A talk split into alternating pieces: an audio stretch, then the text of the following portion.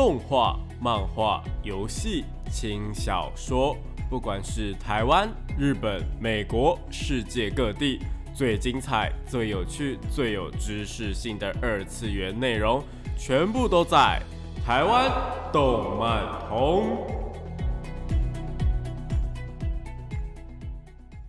嗨，大家下午好啊！欢迎来到台湾动漫通二点零的节目现场，这里是复兴广播电台台北、台中、高雄 AM 五九四，台中 FM 一零七点八，我是你们主持人电波 B B，可以叫我 B B 就好哦。脸书搜寻电波 B B 就可以找到我以及相关的节目资讯。那今天呢，我们来讲些什么事情呢？今天它的第一段呢，或是第二段，就是前面的部分呢，我想要先跟大家稍微聊聊最近啊，有一部动画，那它就是《链巨人》呐，我们也我们也就是。不隐藏这样子，那《炼巨人》呢？我们今天不是要来说它的动画怎么样，改编怎么样，而是要说呢，它有两个最近炒的沸沸扬扬的延上事件，我们就是帮大家做一个延上事件的整理啦。就从它开播前到现在已经播出了第三话了，那它到底延上了哪些事情？这样子，我真是觉得说，嗯，在动画世界里面啊，又或者是在。所有的网络的生态里面，延上这件事情真的是还蛮妙的啦。那到底是什么东西呢？我们就呃马上来跟大家聊聊吧。进入到下一个节目内容，为您插播一则新闻。如果想要了解最新最正确的动漫相关资讯，那你就一定不能错过动漫宝宝。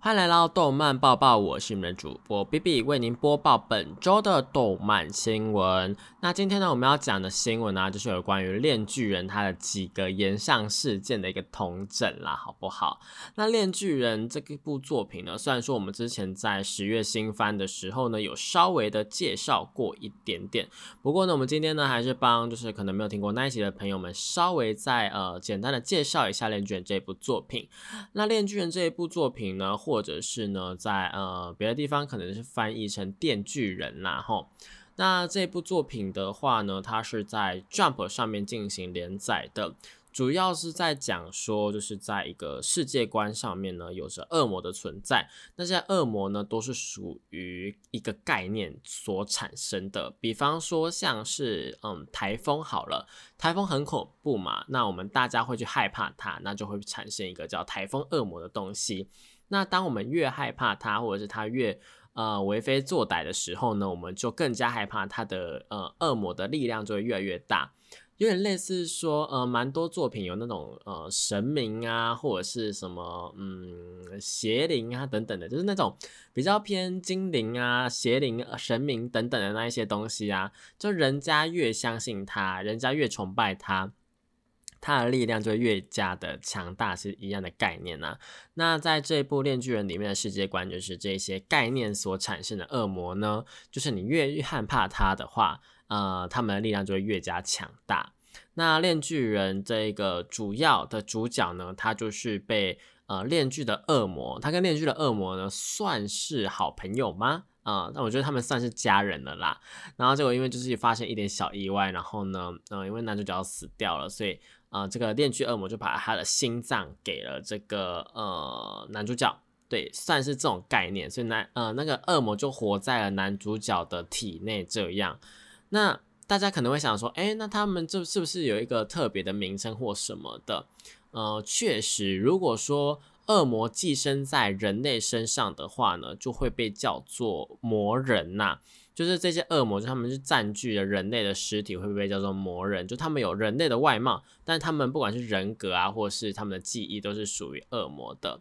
不过呢，有几个比较少数的，呃，应该是说，如果还能够保持理性的话啦，就是可以跟人类合作，那也 OK。就是，呃，人类这边呢，有一个叫做公安对模特一科。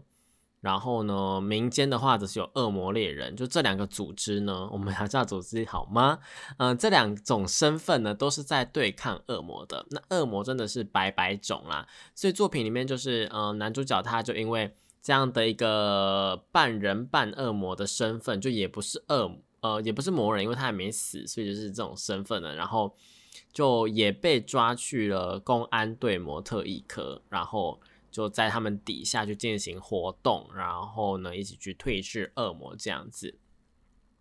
那最主要、最主要、最主要的一个他们的目的呢，是去消灭所谓的枪支恶魔。就表面上的目的是这样子啦，因为枪这个东西啊，大家也知道，就是在呃可能一九快二零的年代嘛，然后那时候枪支就是大量的，应该说泛滥啦。那泛滥的同时呢，就会造成很多人对于枪支的恐惧啊，又或者是一些呃畏惧等等的。然后呢？呃，这个枪的这个概念呢，就变成了一个恶魔，然后这枪支恶魔就非常非常非常的强大。那它越是强大，大家就越害怕，然后就越越越越越厉害这样子，导致到后期啊，几乎所有的国家都明文的禁止说禁止枪械的出现。所以这些公安呐，又或者是就是公安就是警察啦，好不好？这些警察跟那个呃，可能。一些组织等等的，他们基本上是不会有枪的。就那个呃，这个世界观的人呢？他们觉得说，哎，看到枪，肯定那个枪就是枪支恶魔给他的。但殊不知，就是枪这种东西是人类做出来的嘛？那理所当然，人类就算被禁止，还是可以去做啊。所以说呢，这是一个还蛮奇妙的世界观啊。就是你们害怕一个东西，然后你们不去做一个东西，那但是这个东西其实原本就是存在的，又或者是这个东西原本就是呃我们可以去做到的，那怎么会全部都是恶魔的锅呢？好不好？比方说，如果像现在这个这个世代的话，肯定就会有什么啊？酸民恶魔、谎言恶魔，或者是哦，谎言恶魔好像有，或但酸民恶魔应该是没有人敢画出来了，好不好？那还有一些什么正义魔人呐？哎，正义魔人刚好是魔人哎，还蛮好笑的。反正呢，就是有一些网络时代的东西呢，其实还蛮让人家恐惧的。因为像批评啊，或者酸民啊，其实是很多的创作者他们的心魔啦，所以也有可能有这样的恶魔会出现。好了，那这是题外话。总而言之呢，这个世界观大概是这个样子。那有对于这个作品有兴趣的，我建议是大家可以去看一下漫画，因为漫画我个人还蛮喜欢的。他漫画的一个画风，虽然说前期没有很稳定，就是他的画风不像是可能现在普遍的一些漫画，主流的漫画，就是每一个线条都非常的明确啊，或者是他背景都画的很呃精致等等的。炼巨人呢，他比较偏向于是还算是中晚期的作品啦，对，算是中晚期的作品，就不太像是现在，比方说，哎。我这样讲好了，大家去看《魔导少年》或者是《火影忍者》的漫画的时候，有没有一种就是，哎，他每一格都是有很多人去帮忙画的感觉？就他助手可能帮他把背呃背景全部都画好啦，那老师只需要把一些人样画出来，然后可能助手还会去帮忙他把那个线条用的更漂亮一点点这样子。在漫画的部分呢？呃，越到后期，漫画当然是越来越好。但前期的漫画几乎都是那个样子，就是线条感会比较凌乱一点点，然后画风也没有到那么的稳定。那《炼巨人》其实它从头到尾的画风，我觉得或是它的一个呃作画的品质等等的，我觉得就是没有到特别好，好不好？我觉得没有到非常非常的突出，就他的角色啊，或者是他的一些嗯画面啊，或是一些意境都没有到。非常那种呃画工很好很好的老师，就是你一看画面就很想要进去。但《炼巨人》很厉害、很很棒、很棒的一个点是什么呢？就它的剧情，它的剧情真的是少数。我最近这几年看了之后啊，会一直觉得说，哎，很有趣，哎，我会想要再看一次，哎，我会想要知道说，哎，这些伏笔啊，或者是这个彩蛋到底在哪里等等的，就有一些东西会想让你去继续的去探索啦。那上一部这样子的漫画。啊，又很潮的，大概就是死神这样子。就我 是可以直接这样讲，就是对我来说，就是死神，接着就是炼巨人这样子，就是他们的一个呃那个轨道是这样平滑的。当然呐，我是在死神死神的立场上来讲的话，死神它剧情屌之外，它的呃。作画也非常非常厉害，那练卷就差了那么一点点。不过呢，这也没关系嘛，因为毕竟死神他连载了超久，就是他之前连载超久，所以才会画风啊或什么才那么稳定。但炼巨人他就是呃，现在二零一九年开始连载，应该说二零一九年开始出刊到现在他们在出第二部，就他去年二零二一年的时候完结了他第一部，然后第二部最近开始连，呃，七月的时候开始连载，所以说呢，他其实作画还不到呃三年，就还没有满三年的一个期间的话，我自己个人是觉得说他能有这样子的一个品质，已经算很稳定了。那《链锯人》第二部呢，有没有什么比较突出的地方？又或是有没有呃画风啊，或者什么品质更加上升？这个呢，我们就是留在大家慢慢去看。因为有些漫画老师啊，他们在作画的时候就是那样子，他的风格就是那样子，你从头到尾看就是都是那个样子。可是《电锯人》他还是有慢慢慢慢慢慢的在精进他的这个嗯画。画工或者怎么样的，可能是我觉得应该是应该说 Jump 的作品前期都会蛮潦草的，可是也不能说潦草，就是画风或者是他的一个作画的品质没有到那么那么那么的呃高水准，但越到后面他们就越越好越越好，这是人之常情嘛，毕竟就是你越练习啊，或者是你越画越多，你当然作品就会越越好嘛。所以说呃 Jump 的东西，我觉得是有在去，应该是那些编辑老师们或者是。读者们会去雕他们吧，就觉得说，哎，好像可以哪里更好一点点呐，那就是随着时间就慢慢的、慢慢的、慢慢的变好啦。好啦，但这这都是题外话。那《炼巨人》的岩上事件呢？对我们现在来讲，岩上事件了，首先呢，这部作品啊，在今年十月的时候呢，被改编成了动画。那第一个岩上事件呢，是发生在动画的一个开播之前。因为炼巨人的团队啊，其实我们在介绍的时候，大家都会先注意到的是，它制作公司是我们的 MAPA。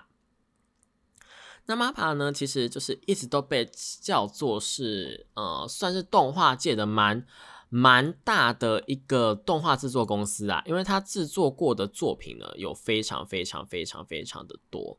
包括像了，我觉得大家可能近期觉得最有名的。应该就是我们的晋级的巨人的 Final Season，就是我们最终季啦，以及我们的咒术回战。那咒术回战呢，也是要在明年推出第二季来，但这是题外话哈。那这两部作品啊，基本上就是非常非常非常多人喜欢，那也算是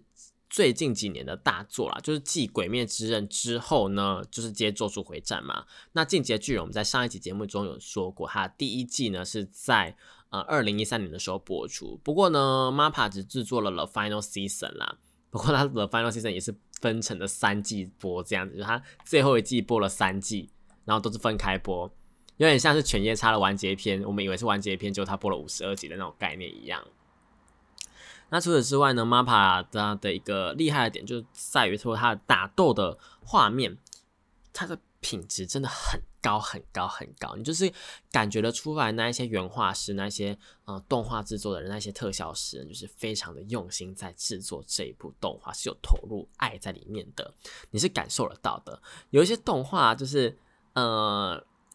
我们不能这样子讲，因为就是动画制作非常非常辛苦，但有些动画可能他们就因为时间呐、档期的问题啊，又或者是他们的人力就是真的不足，所以在一些动作场面呐，又或者是在文戏或者是在一些背景上面，就很容易看到一些瑕疵啊，又或者是人物变形、背景变形等等的，这都很正常。只是呢，在 MAPA 上面就是比较不会看到这样的情形，比较不会而已，不代表没有，因为 MAPA 也是有一些作画失误啊，或者是作画变形的问题，还蛮严重的。好，那那个都是后话，因为毕竟所有的动画都是人做的嘛，人一定会有失常，或是人就是一定会有看不到的地方等等的。而且呢，做动画真的很辛苦，不管怎么样，每一部动画我们都必须要去给他掌声鼓励一下的哦。好啦，那这是也是题外话。那总而言之呢，炼巨人的动画。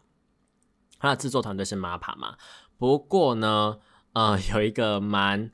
呃令人意外的事情呢，就是呢，他的监督跟他的声优团队全部呢几乎都是新人。对，这个这个呢是让人家蛮意外的啦。那这一个呃，我们先讲声优的部分，因为监督我们在后面就会聊到非常非常多。声优的部分的话，嗯，首先呢，在主要的几位角色，包括了电治啊、啊 Makima、我们的真纪真啊、早川秋啊以及我们的帕瓦呢，他们几乎都是在差不多可能一九九九年出生或是两千年出生的，算是新生代的声优啦。那我们不是说新生代的声优不好哦，因为新生代的声优也有很多是非常非常努力呀，然后作品也不多，呃，作品也蛮多的，然后就是有很多发挥的场所等等的。但我们的男主角呢，啊，他呢就是非常非常的素，就是没有几部作品这样子。诶，那我当初看到的时候就说，哎，这是谁呀？就是有这种想法出现，然后再听到他配的，呃，有点类似，就是不太有情绪的感觉啦，就有点偏棒读的那种感觉。我想说，哦，这个是不是真的还蛮新人的？那种感觉，不过呢，这个的原因也有可能是另外一个，也有可能不是声优的问题，这个我们后后面再谈。我们先谈另外一个声优，也就是我们最最最最人气的角色，在整个炼巨人里面，只要他就算他不是第一，应该也是第二的人气的角色，就是我们的 Maki 嘛，我们的真纪真。我们真纪真这个角色呢，它是由我们的楠木城去配音的，那楠木灯啊，楠木灯去配音的。那楠木灯呢？它是一个怎么样的存在呢？楠木灯它其实虽然说他现在只有二十二岁，对我刚刚说虽然说，但 反正他现在只有二十二岁啦，所以呢，算是一个非常非常新生代的嗯声优这样子。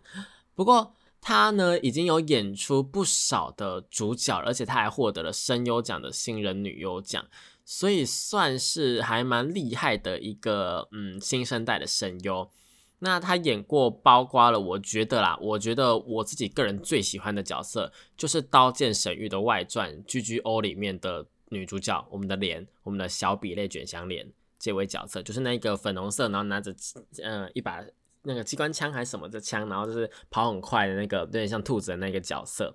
我自己个人非常非常非常喜欢那个角色，因为那个角色就是非常的可爱，然后呢，呃，又很有个性的感觉。那不过呢，有关于楠木灯的话，可能比较多人、更多人知道的呢，是他在《Love Life》里面所演出的角色，因为他呢在《Love Life》里面呢演出的那个角色叫做雪菜，算是还蛮多粉丝的。再加上他本人呢也是非常非常阳光啊，然后给大家很多正能量。所以呢，楠木灯这个角色自然啊，楠木灯这个人呢，自然而然的就被大家就是有点，因为声优演多了哪一类的角色，就会被冠上哪一类的那个称号嘛。比方说像是丁公理会，他就被叫做什么傲娇女王这样子。然后花泽香菜啊，或者是呃罕见沙之等等的，花泽香菜他可能就偏那种啊那种呼哇呼哇的感觉，那种软绵绵的感觉。那罕见沙之的话，早见沙之、罕见沙之，反正我们沙之姐呢，啊。就是呢，她是比较偏向的是大姐姐的那种感觉啦。那么楠木灯，它就是比较偏向于是阳光啊、积极呀，然后正能量的那种感觉。结果呢，对我刚刚说的阳光啊、积极这种感觉，那如果你有看过《炼巨人》的这部作品的漫画的话呢，你大概也知道说，哎，Maggie 嘛是这样子的一个角色吗？好像不是诶，就是我们的真纪真，她其实是呢。嗯，在前期你会觉得说，哦，这样子是一个，呃，有点类似大姐头，但他的大姐头并不是那一种哦，很急道，然后很霸气那种大姐头，而是有一点点那种，嗯，算是有点像女教师的那种感觉，就是呃，有一点点狂，有一点点小小的色气，然后呢，又有一点点的，呃，阴谋那种诡计的感觉。就有点心机，有点狂，有点小色色的感觉，就是非常非常非常非常非常的吸引人这样的一个角色。那跟楠木灯以前所演过的角色，可能就不是说到那么的呃符合，又或者是说不是那个路线。所以呢，呃，后来我才了解到说，哎，楠木灯其实那个时候是去，因为他很喜欢《电锯人》这一部作品，所以他那时候有去面试的时候呢，是面试了呃。真纪真跟帕瓦这两个角色，帕瓦是炼巨人里面的另外一个角色，是魔人，是血之魔，血之恶魔。然后呢，他就是那一种，因为恶魔啊，通常不太会有人类的那种呃什么道德观呐，又或者是人类的那一种怎么讲，人类的那一种价值观，或是那种洁癖或者什么都没有，就是他非常非常没有卫生观念呐。然后啊，就是做事横冲直撞，但他情感非常非常真挚这样子。所以就这一方面来讲的话呢，是比较就两个角色，我没有说他都适合，但是两个角色比起来的话，他更适合帕尔这个角色。结果呢，他竟然是获得了曾纪真这个角色。那获得曾纪真这个角色也没有关系，好不好？也没有关系，因为呃，就算说那个他跟以前的角色路线不一样，但是呢，呃，声优这个东西本来就是呃非常非常厉害的职业，声优都是怪物。就你给他什么角色，他们就是可能尽可能的会演出这个角色这样子。就撇掉原本的本色啊，就是那种音色的问题的话，撇掉那个演技的部分，我觉得每一个声优都是非常非常专业。你给他什么角色，他就尽量的演到最好。所以呢，我从来都不会觉得说，哎，这个声优演这个角色适不适合，我们只会说他演不演得好这样子而已。所以。曾纪增他的配音啊，是我觉得这个名单出来的时候，我觉得还 OK 还行。结果在后面呢，就是演变成了一个 蛮大的延上事件，到底是什么意思呢？呃，我们先休息一下，听首好听的歌曲，下一段节目再继续回来讲这个延上事件吧。欢迎回到台湾动漫通二点零的节目现场，这里是复兴广播电台台北、台中、高雄 AM 五九四，台中 FM 一零七点八，我是你们主持人点播 B B。那么刚刚呢，在讲那个电锯人的演上事件嘛，那有关于说呢，这个呃，我们的 Maki 嘛，我们的曾纪真的配音，我们的声优呢，是我们楠木灯小姐。那这一个部分呢，为什么会演变成演上呢？主要是因为它的一个。那时候，因为大家都知道，呃，动画的宣传呢，一定会有先试出一些片段啊，或者是试出一些角色的介绍嘛。那在呃曾纪真的声音出来的时候，大家都想说，啊，怎么会这么的不符合那一个感觉？怎么会就是可以说基本上是没有那个感觉，没有那种漫画大家预想的那一种曾纪真那一种比较。嗯，媚呀，比较狂啊，比较有魔性的那种感觉，就是完全的，呃，可能有一点点的，但就是比较没有这个感觉了。那我自己个人是觉得说，不会说到特别差，而是说，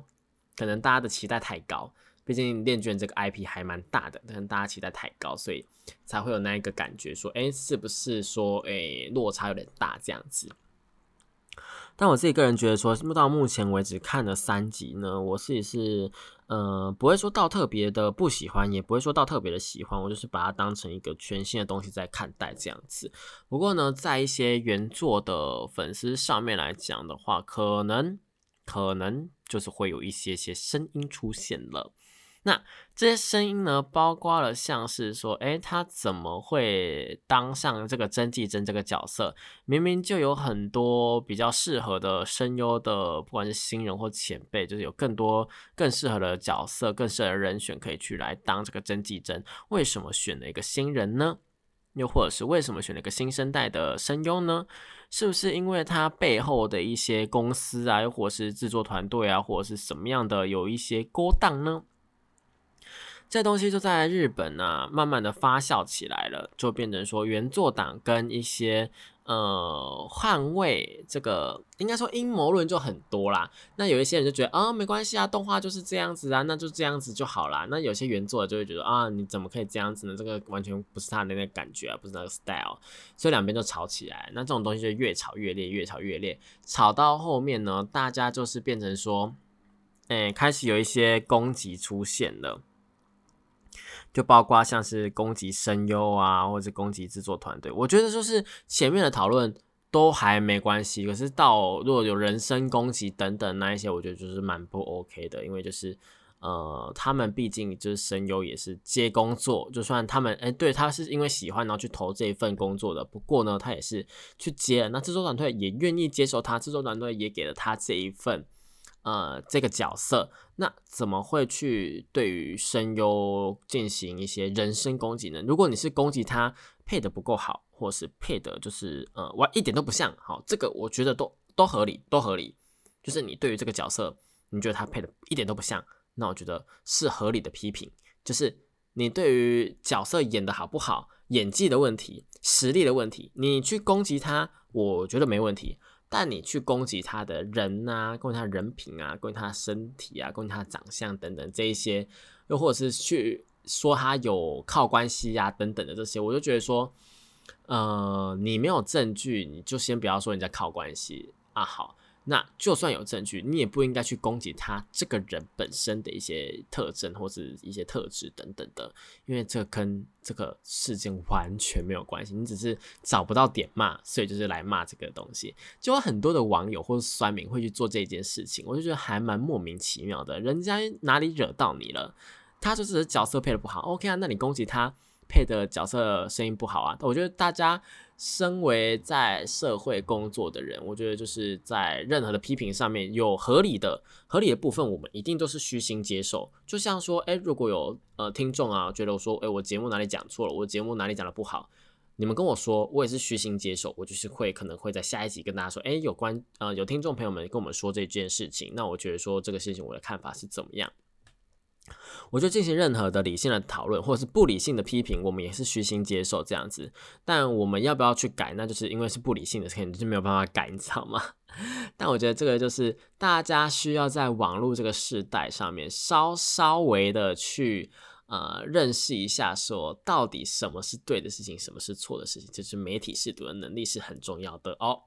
好啦，那基本上呢，这个事前的演上就差不多是这个样子，就是针对声优这个人。呃，或者他后面的阴谋论，大家就越演越烈，越演越烈，在一个演上的状态啦。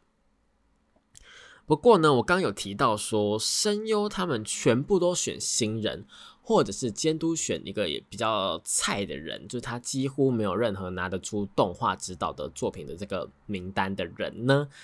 嗯，我自己是觉得说这个问题还蛮大的，的原因并不是因为。呃，制作团队或怎么样？好，制作团队可能有问题啊？为什么你们要选这些人？当然是有问题。那第二个事件呢，就是我们今天最主要探讨，就是我们的监督的延上事件啦。如果有看《电锯人》的一到三集的动画的话，应该会知道说，第一集播出的时候，大家讨论非常非常非常热烈。为什么呢？因为它的 OP 致敬了非常多的电影的画面。那这些电影的画面基本上啊，就是包括他们的分镜啊、镜头啊、人物啊等等，全部都是一模一样的。那就把这些画面全部组合起来，然后就是大家就会去猜说，哎，这个是彩蛋呐，这是来致敬了什么？致敬了什么？致敬了什么？等等等等等等的，然后就炒得非常非常热烈。它的在 YouTube 上面的播放量，光是 OP 哦就已经突破三百万以上了。就我之前看到资料是三百万，但现在已经更多了。而且再加上呢，它的 OP 跟 ED 呢，基本上是每一集都会去做更换的，就包括画面或是这是音乐的部分。那米米津玄师呢，他唱主题曲啊是非常非常的厉害的。那呃，应该说每一集的呃，他的片头曲是米津玄师唱的 Kick Back Kick Back，对。那呢，每一集的 ED 都会是不一样的啦，所以是非常非常豪华的一个阵容，也非常豪华的一个制作。可是就是这样的一个制作呢，出了一个什么样的问题呢？也就是他们的监督啦。我真的是觉得说，呃，看《炼巨人》这一部角色，因为他《炼巨人》就是厉害在他的一个剧情上面。那剧情上面呢，我觉得电。更加的让人着迷的是他的角色刻画，呃，包括了主角电之，他是一个嗯比较偏向于是家境不好，对，就是他无依无靠的，然后就跟恶魔就是共生存，然后一直被被骗呐，然后过得很。痛苦啊，很穷困呐，然后他最大的梦想可能就是，诶，应该说他没有什么最大的梦想，他可能就是想要过着像平常人的生活啊，谈个恋爱呀，然后呢，可能跟女生怎么样啊，等等的这一些而已。他的人生的志向就是这么的小，这么的，嗯，算是没胸无大志，但他是一个非常真诚的人。那帕瓦呢？就是那个血之恶魔啊，也是同样的。他们虽然说有很多的缺点，但他们的情感都是非常非常真挚的。所以我在看《恋卷》这部漫画的时候，漫画据我说是漫画哦，漫画的时候呢，我是觉得说他的人物都非常非常的吸引我。但是到了动画，就突然会觉得说，我在看第一集的时候，就默默的这种感觉说，哎，好像少了一点什么东西。那这个东西呢，在第一集的时候被最被大家批评的就是主角的这个声优，他配的情感非常的平，或者是就是说，虽然说有不到棒读那么惨，但就是，呃，感觉不到动画的那一个电制那一种比较，嗯、我觉得比较放放开自己，就无所畏惧那种自由自在的感觉是没有的。那也没有那种比较胆小怕生啊什么的，也都没有。就是电制它真正的一个真挚的情感呢是没有表达出来的。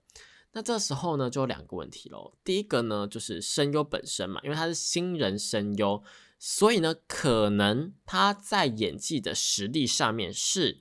不够的，这个是有可能的。不过呢，我自己个人认为最大问题其实是第二个，那也是延上的另外一个原因，到底是什么呢？我们先听一首好听的歌曲，下一段节目再回来继续讲吧。欢迎回到台湾动漫通二点零的节目现场，这里是复兴广播电台台北、台中、高雄 AM 五九四，台中 FM 一零七点八，我是你们主持人电波 B B，可以叫我 B B 就好哦。两周视讯电波 B B 就可以找到我以及相关的节目资讯。那今天这个最后一个部分呢，就继续来聊聊我们的演上事件啦。那我们刚好提到说他们的一个演技的问题啊，以及我们前面提到曾纪真的演技的问题，到底是出了什么问题呢？其实啊，最主要、最主要、最主要，我现在觉得，就看完所有的一些情报之后，我觉得说，他应该知道说，里面就是包括动画或是电影，就是会有一个导演啊，或是一个监督，他们就是会主导说整部作品的一个表现啊，或者走向嘛。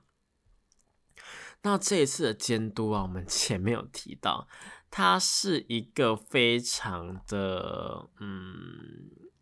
新人，就是他没有什么太大的作品这样子。那关于这一件事情啊，这个监督这个部分，他就是在访问的时候啊，以及在被采访的时候啊，说了一些话，让让大家呢非常非常的惊讶。那这些话是什么呢？就是啊，他说，哎、啊，如果说你想要看就是跟漫画一样的东西的话，那你就去看漫画就好啊。又或者是呢，他对于声优的表现呢是很有意见的，他想要呈现出来是比较收敛的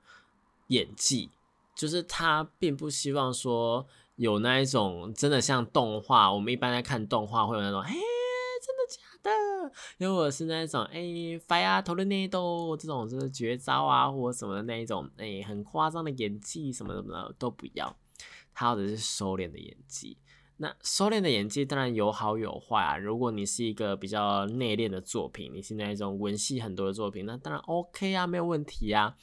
但《链锯人》就不是那样的作品。那嗯、呃大家可能有发现说，诶，他不是致敬了很多的电影吗，或怎么样的？一部分虽然是因为说《链锯人》的原作者非常的喜欢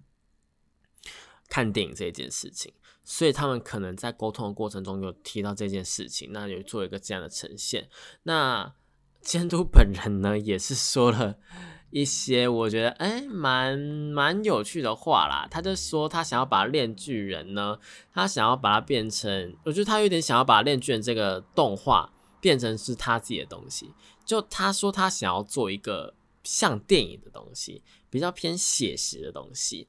那他就是不会去，简单来说，他就是没有还原原作啦，那也不会有夸张的部分存在。夸张的部分就刚刚提过那个声音的部分、配音的部分没有之外呢，在画面的部分也是完全的没有。然后呢，他在讲一些那个呃访谈的时候，也是提到说，他根本就没有要做炼巨人的意思，就是他们完全没有在谈论炼巨人，完全没有就是觉得说炼巨人怎么样。他是在讲说，诶，他一直很想要去做电影，干嘛的？就让人就觉得说，哈啊，你想做电影的话，那你干嘛不就是做电影就好？你为什么要来做动画？你为什么要来把自己部动画给搞烂的感觉啦？而且更更扯的事情是，就是他根本也没有做过电影啊，所以他等于说就是把整部《电锯人》的动画变成是他的一个实验，你知道吗？你们应该，我我不知道你们知不知道，但是有很多的电影的导演。或电影的一些就是制作人等等的，他们在制作第一部电影的时候，才会知道说他们的问题，或者是才会知道说他们到底呃哪边可以更好。那《恋剧人》这么大一个 IP，竟然被一个玩几乎没有经验的监督，几乎没有经验的一个导演吗？他算导演吗？其实也不太算电影导演，然后被这样子拿来做一个实验。然后到第三集的时候，其实大家都已经知道说，哎，就是他们原作跟动画真的是差了非常非常非常的多。然后再加上他又有那一种去踩动画的感觉，就他在采访的过程当中，他可能是我是觉得说，如果说你是用一个比较委婉的方式，然后去说，哎，大家比较喜欢去呃看电影或什么，那我觉得 OK 没有问题。但他今天的方式是说，呃，我觉得就是现在的动画就都这样啊，那如果你们要这样子的话，那为什么要去看？动画，你们就直接去看漫画就好啦，等等的，这些就是让人家非常非常生气。再加上呢，他在讲这些事情的时候呢，是用一个非常非常的优越的那种心态或什么去讲的，那就让人觉得说，哦，你这人怎么这样子？那你要做的话，就有人留言说，哎，那你要做，你干脆去做原创动画干嘛？你干嘛来扰乱一个这么大的 IP 等等的，然后把作品搞成这样？因为就是到现在第三集为止呢，所有所有。呃，那个漫画当中生动的部分，就漫画，这应该说所有的动漫作品本来就有蛮多是，呃，我们可以去体验或是比较夸张的部分，是我们现实生活中体验不到的。但它是完全把它变成了就是电影的那种感觉，就是真人演的出来的方式去把它画成动画。我不知道这样讲你们听不听得懂。所以就变成说，我们平常会看到那一种动画里面比较惊讶、比较夸张的东西，就全部都被拿走了。看我们刚刚前面是不是有介绍过《恋卷》这部作品？它本身就不是一个写实的作品，它有恶魔的存在，它已经这么这么的直接的告诉你说：“哎，我们有恶魔，我们有什么很多丧尸恶魔啊，然后炼剧恶魔啊，写字恶魔等等的，是这样子的一部奇幻的一个黑暗风格的作品。”然后你跟我说：“哎，我们要做成像电影一样。”然后就是很写实，然后很那个很像真人这样子。他就会说：“哈，到底在搞什么东西？”好，但这都是题外话哦。你想要做一个全新的、不同的改编，那我觉得 OK，但是不要去贬低原作嘛。结果他后面又说了一句让大家很、很、很让人家觉得说：“啊，你到底在讲什么的话？”就是他就在节目上的访谈或是杂志上面又说了说：“啊，那。”如果说完全照着动，完全照着漫画做的话，那动画有什么好玩的？有什么有趣的？我想说，你你你知道你在讲什么东西吗？基本上所有的漫改动画，当然它会有原创的部分，当然它会有一些改变的部分，但基本上都是按照着漫画去做的。比较早期的一些动画可能会有完全原创的部分，包括像是《钢之炼金术师》啊、《通灵王》等等的，那都是在说，哎，漫画赶不上的状况下去做的。那他们确实别有一番风味，所以大家对于说原创这件事情是没有到那么大的反弹，就是有好有坏，有好有坏这样子。不过呢，你直接去说啊，你如果想要看漫画，漫画一样的东西的话，那你就直接去看漫画好啦。我很说，嗯，那你是有在尊重喜欢漫画的人吗？还是你就是觉得说，哎，反正这个 IP 这么大啊，大家就是随便看一看也都会红起来这样子呢？就这么大的一个 IP 被改编成动画之后，然后被你搞成这个样子，我就是觉得说，Oh my god，好不好？真的是 Oh my god。但，嗯，你说我有没有办法帮他说一些平反的话呢？或许有，或许有。就是当然，一部实验性的动画，它可能在动画的。一个未来上面或动画史上面，它可能会有一一席之地。但是呢，我相信应该说会去看《连链巨人》的人，大部分都是看过原作的人。那没有看过原作人，是因为这个大的 IP 被吸引过来。好，那。如果他们看了这个动画改编的版本之后，完全感受不到原作的魅力，完全感受不到真纪真他的一个可能那种比较媚啊、比较狂的感觉，感觉不到电制跟帕瓦那一种比较真诚的感觉的话，那是不是动画的炼巨人，它就会沦为一个非常普通的作品？它有很大的制作、很棒的画面、很棒的音乐，但它的剧情却非常非常普通，或者是它剧情也很棒哦。但它的画面跟它的声音，就是完全的让整部作品的效果给打折了，打了非常非常多折。你会说，哎，它里面有很多奇奇怪怪的东西，或者画面有很多有关于电影的致敬等等的。OK，那都是 bonus，那都是后面加上去的。但这个东西是好的吗？我就难说，因为说他们里面有一个非常非常多人介意，然后我有看到有人提出来一点，就是它里面其实是有毁人设的一些天真出现的，就包括了最明显的一个是男主角本人，他就。对于说，因为他就是从小就胸，也不能说他胸无大志啊，就是他比较没有，他梦想就非常非常一般嘛，可能就是想要跟女生怎么样，所以他对于男生是非常不屑一顾的。结果他竟然在前期的时候，为了救人什么，竟然有去喊啊，或是干嘛的，然后让他觉得说，哎，他不是前面才说他怎么样嘛，那为什么后面又这个样子？然后这个在漫画当中是有特别去重点呈现的，然后就会变成说，哎。是不是布上了很多作品的毁人设啊，毁了一些作品原本的风味等等的？当然，我们也可以说，哎，动画跟漫画它本来就不同的载体呀，本来就会有很多不同的期待啊。那真的不一样也没有关系，等等，这些我都知道，我都知道，好不好？但是呢，作为一个嗯，可能相当期待的人来说，还是会失望啦。所以原作党跟一些真的没有看过原作的动画党。会去吵架是 OK 的，我觉得这是一个很正常的事情。但是你身为一个导演，身为一个监督，你去火上加油，然后呢去说一些不尊重原作的话，我觉得这个就是完全是另外一个层次的问题了。所以大家呢，呃，我觉得这个事件是可以持续去观察一下，这这个还在持续的发烧当中。所以最后呢，就是如果你对这个事件呢有什么样的看法，或是有什么后面有什么新的消息等等的话呢，都欢迎在脸书或者 IG 上面跟我讨论哦。那今天的节目就到这边结束了，我是 Baby，我们下礼拜一样同一时间在台湾动漫通二点零的空中，也就是复兴广播电台的空中相会喽，拜拜。